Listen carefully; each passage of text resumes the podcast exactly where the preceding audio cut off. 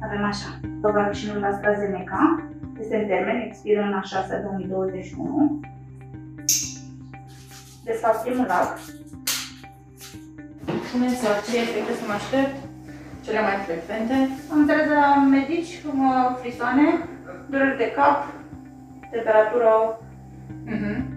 Vaccinul anticovid a devenit în ultimele săptămâni un subiect inevitabil între prieteni, ca și întrebarea pe care le punem deja obsesiv celor care s-au vaccinat.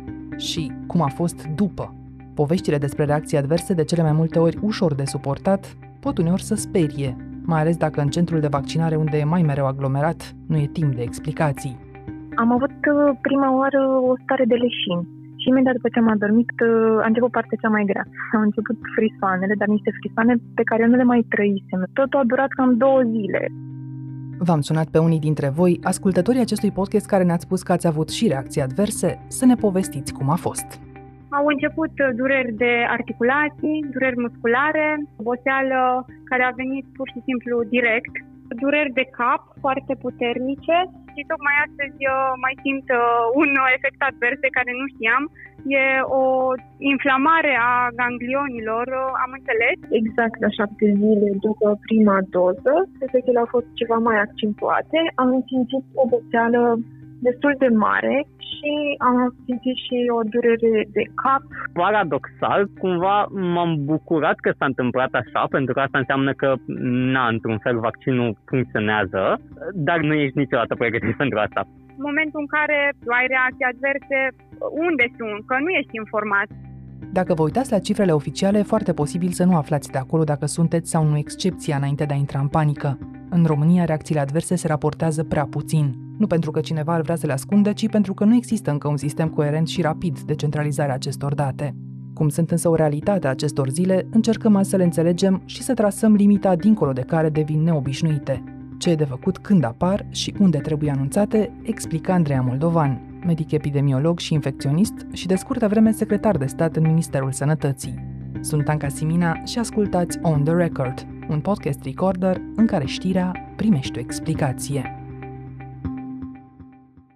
Doamna doctor, ne întâlnim după un an, iată, în acest podcast din nou. Atunci vorbeam neliniștiți de pandemie și de ATI și de ce urma să se întâmple și încercam să descălcim lucrurile și acum, iată, ne vorbim despre vaccinuri. Am zice că e bine că am ajuns acum în această situație. E foarte bine pentru că aceste vaccinuri au fost acea speranță pe care am avut-o cu toții că vom ieși cumva cândva din pandemie și iată că am ajuns la ele. Dar iată că după două luni în care a început vaccinarea și în România, vedem o față a lucrurilor pe care n-am analizat-o foarte atent până acum și anume cea a efectelor secundare secundare aparent banale, normale. Noi am vorbit foarte mult în România de efectele foarte puternice, foarte severe și pentru că teama publică a crescut, la un moment dat celelalte au fost, dacă nu trecute sub tăcere, bagatelizate, să spunem. Ori oamenii ajungând în cabinet, ajungând în centrele de vaccinare și având acasă după aceea niște reacții, acestea încep să sperie. Chiar astăzi am vorbit cu o prietenă din Brașov care după vaccinare e prezentat cefalee și o stare de somnolență și astenie marcată. Și chiar m-a sunat îngrijorată să mă întrebe ce, ce e de făcut. Suntem țara oamenilor deconectați de medicii de familie, e o realitate și trebuie să o admitem. Și de asta voiam să vă propun în primul rând să luăm pe rând aceste mhm. reacții adverse frecvente, care de multe ori pot să sperie și să vedem care sunt limitele lor. Noi, de exemplu, am făcut un uh, mic experiment, nu are pretenția unor date statistice, dar am făcut un uh, test cu uh, cititorii recorder și am rugat să ne scrie cei care s-au vaccinat, dacă au avut sau nu reacții, ce fel de reacții și prima constatare a fost aceea că toate cele trei tipuri de vaccinuri care există azi în România dau cam aceleași reacții adverse. Numai că, de exemplu, la Pfizer apar după rapel, mai multe și la AstraZeneca apar chiar după prima doză. Practic, aceste reacții adverse care apar de intensitate variabilă la anumite persoane, fără să fie neapărat o regulă matematică în a decide cine va face și cine nu va face aceste reacții adverse, sunt o dovadă a reacției organismului la prezența acestui antigen introdus prin vaccinare. Și în absența lor să ne temem că nu, nu. dăm răspunsul imunitar corect? Nu, nu. Unele persoane reacționează într-un fel, unele în alt fel, fără ca, de fapt, să putem cuantifica răspunsul imun în relație cu efectele secundare. E o loterie în ce mă privește, ipotetic, Mhm. atunci când voi ajunge să mă vaccinez. Dar e o loterie și în privința tehnologiei, că e ARN mesager sau că e vector viral, poate da același tip de reacții adverse cu aceeași intensitate? Toate aceste trei vaccinuri folosite până acum în uh, infecția COVID sunt vaccinuri mai nou apărute. Cu o tehnologie veche, mă refer la vaccinul AstraZeneca, sau mai nouă, dar nu recentă, pentru celelalte două. Fie că este tehnica ARN mesager, fie că este tehnica cu vector viral, practic vaccinurile respective, odată ce sunt administrate, declanșează acest răspuns imun. Nu este neapărat o diferență majoră de risc de apariție a efectelor secundare între vaccinurile cu ARN mesager sau între cele două vaccinuri cu ARN mesager și cel cu vector viral. Nu putem spune că unul e Acesta- mai blând Nu e mai cu blând, organismul. Da. da, nu neapărat este mai blând. Pur și simplu, unele vaccinuri au o rată mai mare de apariție a cefalei, altele o rată mai mare de durere la locul administrării. Dar sunt niște cifre care, după părerea mea, sunt uh, oarecum încă orientative și care probabil că pe măsură ce va crește numărul persoanelor vaccinate se vor modifica. Dar ceea ce este foarte important este să știm că aceste reacții adverse pot să apară, ele sunt oarecum previzibile și de așteptat, iar aceste reacții adverse atunci când apar pot să aibă intensitate diferită și trebuie abordate diferit în funcție de impactul pe care îl au asupra organismului. E adevărat că a doua constatare a noastră e aceea că reacțiile reclamate sunt chiar cele cuprinse în prospect, dar să fim totuși onești, cine citește prospectul, mai ales până la capăt, Da, și mai ales dacă nu ți se dă în mână la cabinet atunci când intri. Dar febra e clar în top, cumva, în topul acestor reacții, indiferent de producătorul vaccinului. Totul a fost ok până seara, când am început să mă doară capul, am început să am frisoane, după care au venit niște stări febrile, evident că n-am putut să dorm, adică am fost așa pe stare de alertă vreo două ore și jumătate. Am avut febră 38 cu 7, care a durat de la ora 5 până la 12. Inițial nu am luat niciun medicament până chiar n-am mai putut deloc și am luat paracetamol și într-adevăr febra am mai scăzut, dar uh, tot neplăcute au fost uh, reacțiile astea pe timpul nopții. Febra apare pentru că se elimină niște substanțe proinflamatorii, citochine, care practic conduc la această creștere a temperaturii. Ea este logică, dacă pot să o spun ca atare. De cele mai multe ori ea apare în primele 24-48 de ore după administrarea vaccinului. De cele mai multe ori se remite spontan, nici nu are nevoie de un tratament simptomatic sau, dacă este însoțită și de alte simptome, sau valorile termice cresc peste 38 în principiu, atunci un tratament antipiretic tip uh, paracetamol sau metamizol rezolvă foarte ușor această problemă. Paracetamolul e și medicamentul care se recomandă în centrul de vaccinare. Majoritatea care au trecut pe acolo asta povestesc, dar întrebarea e, iei paracetamol așa după ureche, într-o doză oarecare și atunci când ți se pare ție că ai trecut de 38, cam cât de serios trebuie să-ți monitorizezi febra și câte zile? Paracetamolul este un tratament simptomatic. Doza maximă la care se poate ajunge la o persoană care nu are alte comorbidități este de 3 până la maximum 6 grame, dar nu se ajunge la 6 grame. Hai să rămânem pe 3 grame. Ceea ce înseamnă că sunt 6 tablete de paracetamol pe care le putem lua pe zi fără problemă. De cele mai multe ori nu este nici pe departe necesar să luăm toată cantitatea. Practic, aceste efecte secundare care sunt catalogate ca minore apar, se remit spontan, dar pot să fie ajutate cu o tabletă de paracetamol sau cu o tabletă de ibuprofen sau cu o tabletă de metamizol, în cele mai multe situații nefiind nevoie să se repete acest tratament. La extrema cealaltă sunt oameni care spun că au făcut febră 40. Este un moment în care ar trebui totuși să suni la medicul de familie, dacă nu la 112? E important să fie anunțat fie medicul coordonator al echipei de vaccinare dacă este la îndemână apelul către persoana respectivă, dacă nu către medicul de familie, pentru că medicii de familie au experiența vaccinărilor. Vin apoi durerile de cap, care pentru unii înseamnă așa o durere de tâmplă și pentru alții sunt adevărate migrene. Se pot ameliora aceste dureri de cap cu antiinflamatorii sau, din potrivă, un ibuprofen de pildă poate inhiba organismul să-și facă anticorpii de care are Nu, nevoie. nu. Este exact ca și în cazul copiilor care primesc vaccin. Dacă ei fac febră, trebuie să le dai un antipiretic pentru că nu vei împieta sub niciun fel asupra producerii de anticorpi secundar vaccinării, ci doar vei trata simptomele care asociază vaccinarea. Exact la fel este și pentru aceste vaccinuri anticovid. Dacă apar simptome care sunt neplăcute pentru pacient, atunci nu are niciun sens să stea să aștepte să treacă de la sine. Și iau ce iau eu de obicei pentru durerile mele de cap. Exact, exact, pentru că de fapt este o inflamație care poate să apară, fie că este vorba de paracetamol, fie că este vorba de metamizol, fie că este vorba de ibuprofen sau diclofenac sau alte preparate. Sunt medicamente pe care de multe ori le avem la îndemână și trebuie să luăm o tabletă pentru că nu are rost să ne chinuim. Și dacă durerea mea de cap ține de obicei o zi și acum mă trezesc cu două sau trei, mă îngrijorez? De multe ori o durere de cap care apare din când în când poate să aibă o altă cauză și atunci e bine să fie investigată. Deci Asta nu punem pe seama afară. vaccinului decât dacă e scurtă, de o zi, maximum două. Exact. Pot să fie dureri de cap cronice care să apară într-un cu totul alt context sau poate să apară cefale în contextul vaccinării. Dar ceea ce se descrie până acum ca și efect secundar cefale al vaccinării COVID, de obicei se remite rapid, în maxim 24 de ore. Foarte frecvente se dovedesc și frisoanele și aici oamenii descriu stări care mai de care mai uh, înfricoșătoare mm-hmm. sau nu, în funcție de cât de subiectiv sunt cu propria persoană și față de cei din jur am început să am uh, dureri de piele și au mai fost niște frisoane care tot așa corelate cu febra, bănuiesc că erau, pe care nu le puteam controla nici cum, ca să fiu sinceră. Au început frisoanele, dar niște frisoane pe care eu nu le mai trăisem la alte gripe sau la alte răceli. Nivelul lor era mult mai intens. După fix 48 de ore mi-am revenit E adevărat că sunt menționate în prospect la reacții care pot apărea la mai mult de 10% dintre cei care se vaccinează. Cum ar trebui să se manifeste frisoanele ca să rămână totuși în limitele astea firești ale um, reacțiilor post-vaccinare și ale răspunsului imun?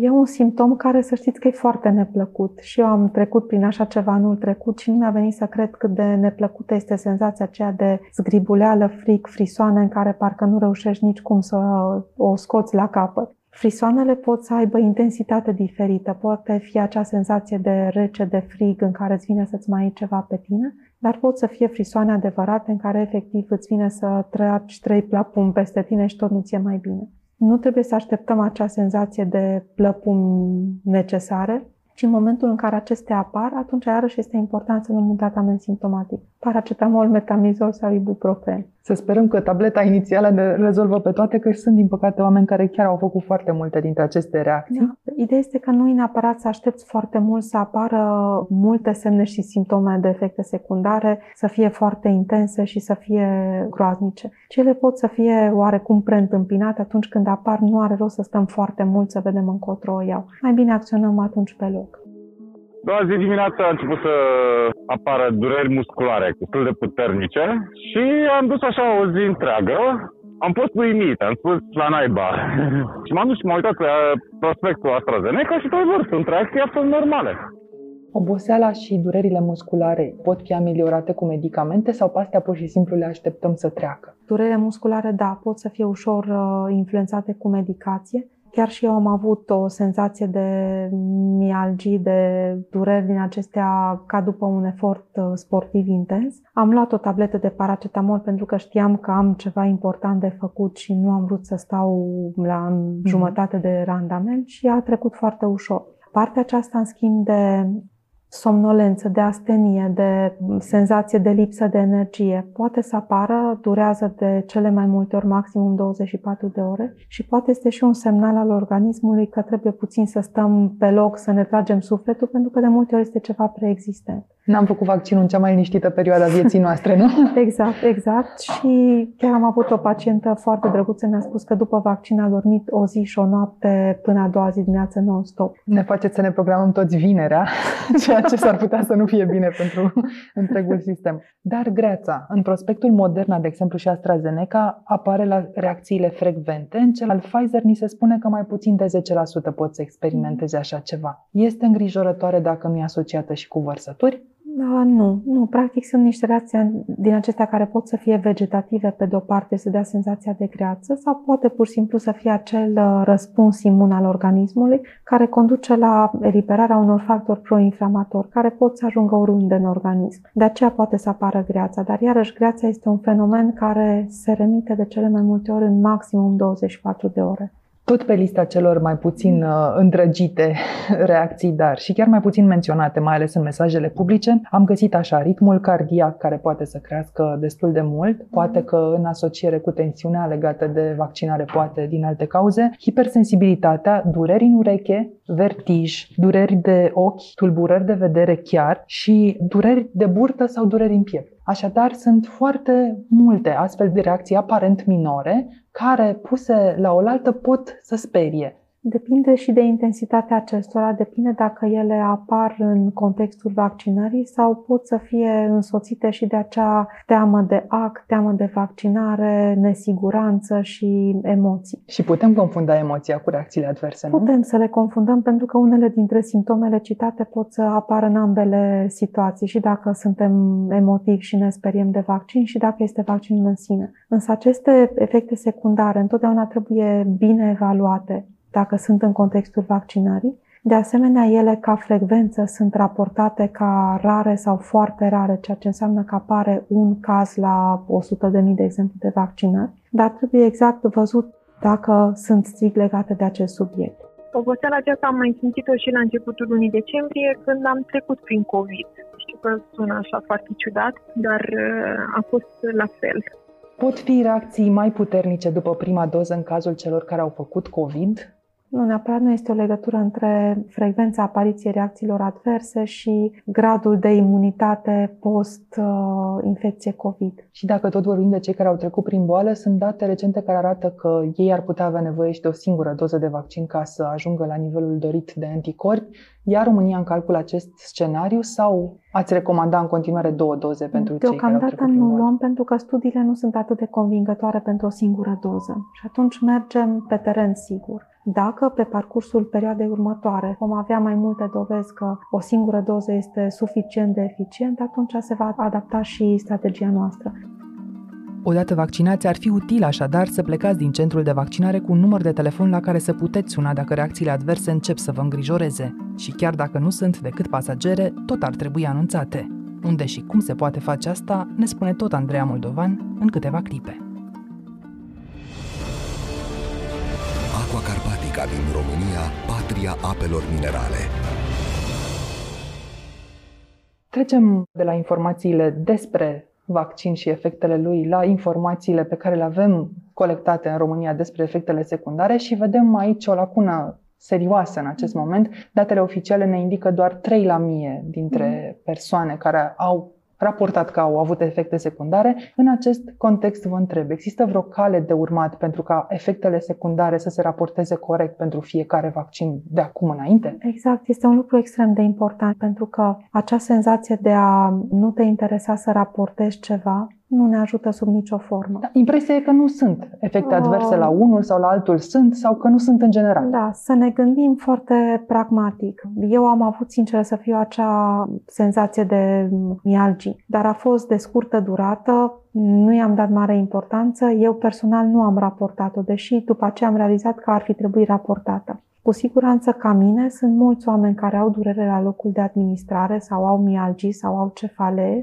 sau se simt slăbiți și nu raportează nicăieri. De ce? Pentru că în primul rând nu consideră că este o reacție adversă a vaccinării sau ceva care trebuie raportat. Iar în al doilea rând nu știu către cine să se adreseze atunci când au astfel de reacții adverse pe care ar trebui să le raporteze, dar nu știu cine e acea persoană care trebuie să o facă. Exact, n-am știut Și al tre- cui. Exact. Și în al treilea rând, nu știu cum să o facă ei singuri. Señor. Și vă mai dau exemplul mamei mele, care este om în vârstă, trecut printr-o viață grea și care nu se împiedică de lucruri inutile. Și mi-a zis la o săptămână după vaccin, deși am vorbit zilnic cu ea și vorbim în fiecare zi, că a avut de fapt cefalee și a avut durere la locul administrării, dar a trecut repede și nici n-a băgat-o în seamă, pentru că sunt oameni care nu sunt obișnuiți să dea importanță unor lucruri care nu sunt uh, grave. Dar iată, nu avem o imagine Dar iată, nu avem corectă. o imagine. E important să spunem că atunci când apare ceva să și anunțăm. Cui? Iar anunțarea e simplă. Se poate face către centrul de vaccinare, pentru că ei au acea posibilitate de înscriere rapidă a efectului secundar în uh, renvul respectiv pe care îl folosesc.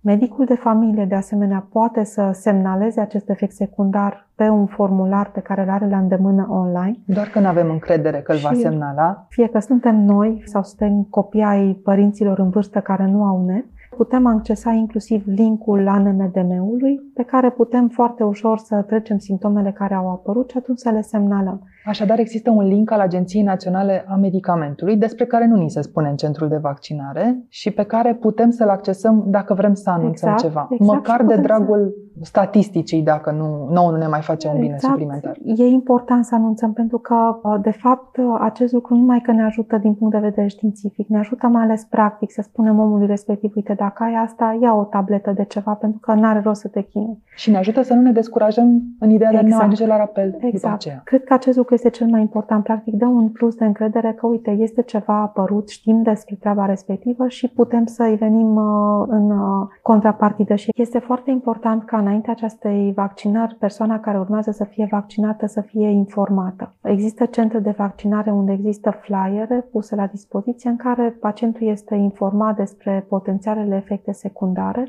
și ce au de făcut în cazul în care acestea apar. Acum vă dau și Câteva. cazul concret Da, al centrului da. de vaccinare în care întrebi la recepție, ți se spune una, întrebi în cabinetul de Da. așteptare, afli alta și de la medicul care te îngrijește după afli Da. o altă variantă. Da, uh, este o meteahnă mare a părții medicale și spun de multe ori pacienților mei că dacă ceri 10 păreri de la 10 medici diferiți, afli 10 răspunsuri diferite. Cred că aici este important să avem niște lucruri standardizate și stabilite unitar, pentru că atunci acele date merg mai departe. Iarăși, discutând cu dumneavoastră, realizez că ar fi foarte important să mergem în plus în uh, aceste situații cu niște informări suplimentare simple, accesibile, pe scurt și nu cu 10 pagini cu scris mărunt pe care cu siguranță nu îl citesc decât 10% dintre noi. În Marea Britanie, de exemplu, există o aplicație electronică, Zoe se numește, făcută Mhm. peste formularul Agenției Mhm. Naționale a Medicamentului, care după 40.000 de experiențe cu vaccinare a dat primele date zilele trecute. 37% dintre cei cuprinși în studiu au avut reacții locale după prima doză și numărul lor a crescut la 45 după a doua, indiferent de producător. 14% au avut stări generale de rău cu febră, frisoane, cel mult o săptămână și numărul lor a crescut la 22% după rapel. Așadar, nu e neobișnuit ca reacția să fie chiar mai dură după rapel în unele cazuri, dar trebuie să știm. Ori acum nu prea ne spune nimeni lucrurile astea. Exact. uh, E iarăși un aspect pe care trebuie să reluăm, pentru că informări inițiale au fost făcute, dar uh, cred că au fost făcute strict către cei care aparțin echipelor de vaccinare și către populație poate nu suficient. Rezumând, sunt firești multe dintre aceste Mhm. efecte adverse pe care le-am enumerat. În cazuri uh, care ni se par nouă și nefirești, este absolut normal să sunăm mai departe măcar medicul de familie, dacă nu chiar uh, ambulanța și să ia ei mai departe o decizie. Ar trebui raportate chiar dacă trec în 24-48 de ore măcar la Agenția Națională a Medicamentului, dacă nu chiar și la medicul uh, de familie, pentru că altfel nu vom ști ce ni se întâmplă și nu vom putea lua deciziile corecte. Ce le-ați spune oamenilor care încă nu s-au vaccinat, dar au început să aud așa de la colegi, de la prieteni despre toate lucrurile astea, că apar astfel de simptome de febră, stări de rău, de nu te poți duce la serviciu după aceea o zi, două. De ce merită totuși să facă vaccinul? Vorbim de efecte secundare ale vaccinării, aș spune minore. Efectele severe de tip șoc anafilactic sunt din fericire rare, fie că vorbim de studiile pe vaccin, administrarea în Marea Britanie, Statele Unite sau Israel, pentru că avem deja un număr important de persoane vaccinate. Pe de altă parte, în cumpănă trebuie să punem efectele secundare, dacă pot să le spun, ca atare ale infecției, pentru că boala poate fi urâtă și poate să dobândească o turnură absolut imprevizibilă și nedorită față de vaccin care dă acele efecte secundare pe termen scurt, minore și care, iată, pot să fie ușor uh, influențate de un tratament simptomatic. Trebuie să încheiem cât mai repede cu uh, istoria COVID-ului pentru că ne ține cam de mult timp și cumva trebuie să ajungem la acel uh, liman pe care ni-l dorim cu toții. Acest liman este tocmai vaccinarea. Cred cu tărie că acest vaccin anticovid ne va ajuta ca la un moment dat să scăpăm de COVID și cred că pur și simplu aceste efecte secundare care pot să apară uh, ale vaccinării sunt incomparabil mai atenuate și trec mai ușor decât boala în sine. Mă simt mai bine că știu că m-am vaccinat, chiar merită, da. Am o armă numită vaccin, o folosesc. Efecte negative, stai 12 ore cu dureri de mușchi și un pic de febră, pare rău. Pe mine mi-a murit bunica și unciul anul trecut, la distanță de o săptămână. Nu e de joacă. O să-l fac și pe al doilea, nu, e ca și cum abia aștept, dar uh, dacă ăsta e postul libertății, să zicem că merită.